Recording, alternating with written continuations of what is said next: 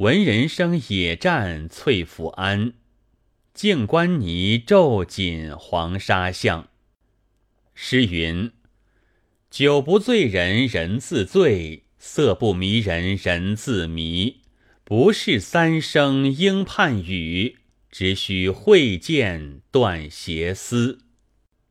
话说世间齐眉结发，多是三生分定；尽有那挥金霍玉、百计千方、图谋成就的，到底却捉个空；有那一贫如洗、家徒四壁、似司马相如的，分定时。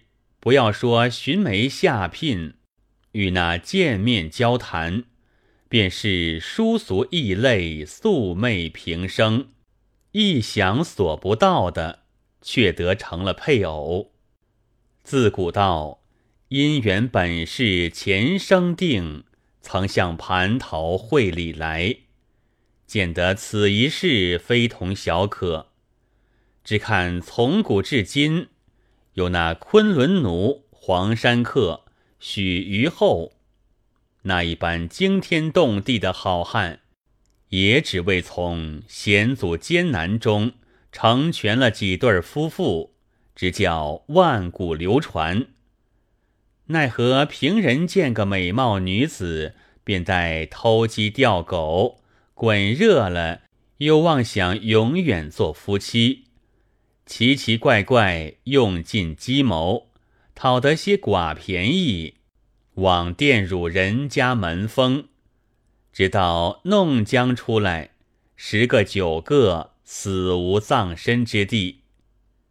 说话的，依你如此说，怎么今世上也有偷妻的，倒成了正果；也有奸骗的，到底无事。怎见得便个个死于非命？看官听说，你却不知一饮一啄，莫非前定。夫妻自不必说，就是些闲花野草，也只是前世的缘分。假如偷妻的成了正果，前缘凑着，自然配合；奸骗的保身没事，前缘长了。便可收心。为此，也有这一辈自与那痴迷不转头送了性命的不同。如今且说一个男假为女奸骗王身的故事。苏州府城有一豪家庄院，甚是广阔。庄侧有一尼庵，名曰功德庵。也就是豪家所造，庵里有五个后生尼姑，其中只有一个出色的，姓王，乃是云游来的，又美丽又风月，年可二十来岁，是他年纪最小，却是豪家主意，推他做个安主。原来那王尼有一身奢遮的本事。第一件，一张花嘴，蜀黄道白，指东画西，专一在官宦人家打学。那女眷们没一个不被他哄得投机的。第二件，一副温存情性，善能体察人情，随机应变的帮衬。第三件，一手好手艺，又会写作，又会刺绣。那些大户女眷，也有请他家里来教的，也有到他庵里就教的，有不时有那来求子的，来做道场保禳栽毁的。他又去富贵人家及乡村妇女，又约到庵中作会。安有净室十七间，各备床褥亲枕，要留宿的急便，所以他庵中没一日没女眷来往，或在庵过夜，或几日停留。又有一辈妇女，复安一次过，再不肯来了的。至于男人，一个不敢上门见面，因有豪家出告示，禁止游客闲人。就是豪家妻女在内，夫男也别嫌疑，恐怕罪过，不敢轻来打搅，所以女人越来的多了。话休续繁，有个常州李行厅，随着茶院巡历，茶盘苏州府的，姓袁，因茶盘公署就在茶院相近不便，一且天气炎热，要个宽敞所在歇足。现间借的豪家庄院，送李行去住在里头。一日将晚，李行在院中闲步，见有一小楼极高，可以四望，随步登楼。只见楼中沉积蛛网闭户，是个久无人登的所在。李行喜他微风远至，心要纳凉，不觉千言伫立许久。遥望侧边，对着也是一座小楼，楼中有三五个少年女娘与一个美貌尼姑嬉笑玩耍。李行倒躲过身子，不使那边看见，偷眼在窗里张时，只见尼姑与那些女娘，或是搂抱一会儿，或是勾肩搭背。微脸接唇一会儿，李行看了半晌，摇着头道：“好生作怪！若是女尼，缘何做此等情状？事有可疑，放在心里。”次日，唤造例来问道：“此间左侧有个庵，是什么庵？”造例道：“只有女僧五人。”李行道：“可有香客与男僧来往吗？”造例道：“因是女僧在内，有某爷家做主，男人等闲也不敢进门，何况男僧？多只是相唤人家女眷们往来，这是日日不绝的。”李行心疑不定，恰好知县来参。李行把昨晚所见与知县说了，知县吩咐兵快随着李行抬到泥庵前来，把前后密地围住。李行亲自进庵来，众尼慌忙接着。李行看时，只有四个尼姑，昨日眼中所见的却不在内，问道。我闻说这庵中有五个尼姑，缘何少了一个？四尼道：“安主偶出。”李行道：“你庵中有座小楼，从哪里上去的？”众尼支吾道：“庵中只是几间房子，不曾有什么楼。”李行道：“胡说！”领了人各处看一遍。众尼卧房多看过，果然不见有楼。李行道又来作怪，就换一个尼姑，另到一个所在，故意把闲话问了一会儿，带了开去，却叫带这三个来，发怒道：“你们怎敢在吾面前说谎？方才这一个尼姑已自招了，有楼在内。”你们却怎说没有？这等奸诈，可恶！快取攒来！众尼慌了，只得说出道：“时有一楼，从房里床侧纸糊门里进去就是。”李行道：“既如此，缘何隐瞒我？”众尼道：“非敢隐瞒爷爷，实是还有几个相宦家夫人、小姐在内。”所以不敢说。推官便叫仲尼开了纸门，带了四五个皂吏，弯弯曲曲走将进去，方是胡梯。只听得楼上嬉笑之声。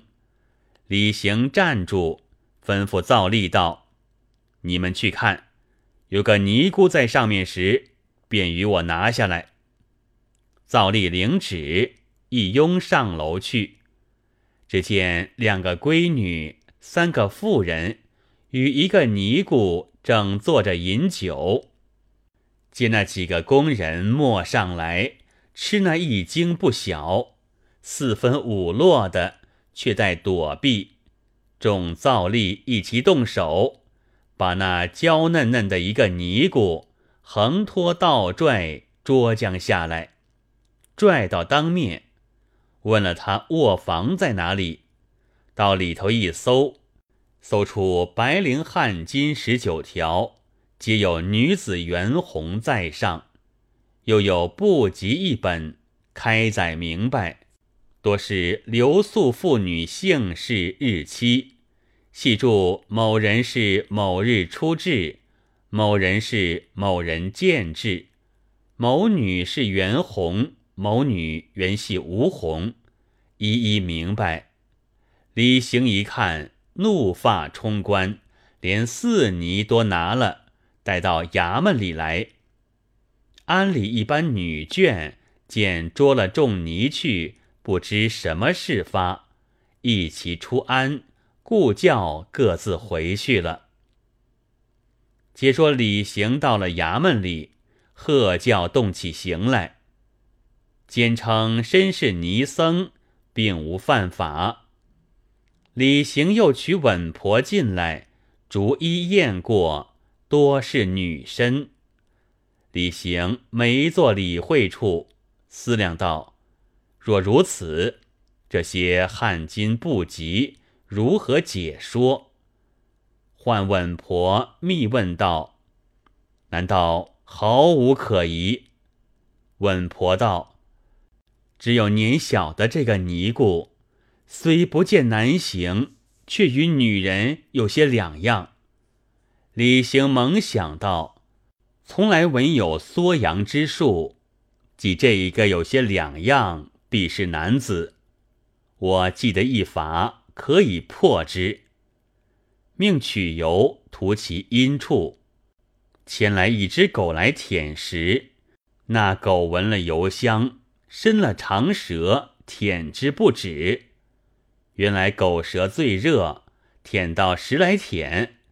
小尼热痒难熬，打了一个寒噤，腾的一条棍子直捅出来，且是坚硬不倒。众尼与稳婆掩面不迭。李行怒极道：“如此奸徒，死有余辜！”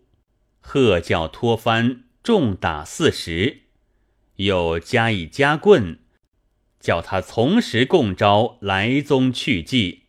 只得招道：“身系本处游僧，自幼生相似女，从师在方上学得采战伸缩之术，可以夜渡使女。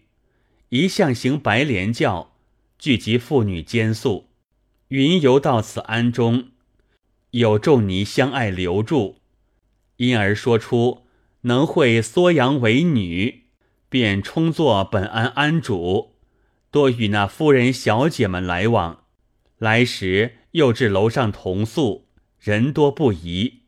直到引动淫性，调得情热，方放出肉具来，多不推辞。也有刚正不肯的，有个淫咒迷了他，任从淫欲，势必方解。所以也有一宿过再不来的。其余尽是两厢情愿，指望永远取乐，不想被爷爷验出，干死无辞。方在共招，只见豪家听了妻女之言，倒是李行拿了家安尼姑去写书来嘱托讨饶。李行大怒，也不回书，竟把汉巾布籍封了送去。豪家见了，羞赧无地。李行乃判云：审得王某系三无亡命，幽仆奸徒，唱白莲以获前手，抹红粉以混朱颜。教祖沙门本是登岸和尚，藏娇金屋，改为入木观音。抽玉笋合掌禅床，熟信为泥为上，脱金莲展身绣榻，谁知是女是男？辟之灌入凤巢，是何官居之好？蛇游龙窟，岂无云雨之思？明月本无心，照双归而寡居不寡；清风原有意，入朱户而孤女不孤。废其居，火其书，方足以灭其迹；剖其心，枯其木，不足以尽其孤。判毕，吩咐行刑的百般用法百步。备受惨酷，那一个粉团也似的和尚怎生熬得过？当时身死，四尼各则三十，关卖了。安基拆毁，那小和尚尸首抛在观音坛，闻得这事的都去看他，见他阳物累垂，有七八寸长。疑似驴马的一般，尽皆掩口笑道：“怪到内眷们喜欢他。平日与他往来的人家内眷，闻得此僧事败，吊死了好几个。这和尚奸骗了多年，却死无葬身之所。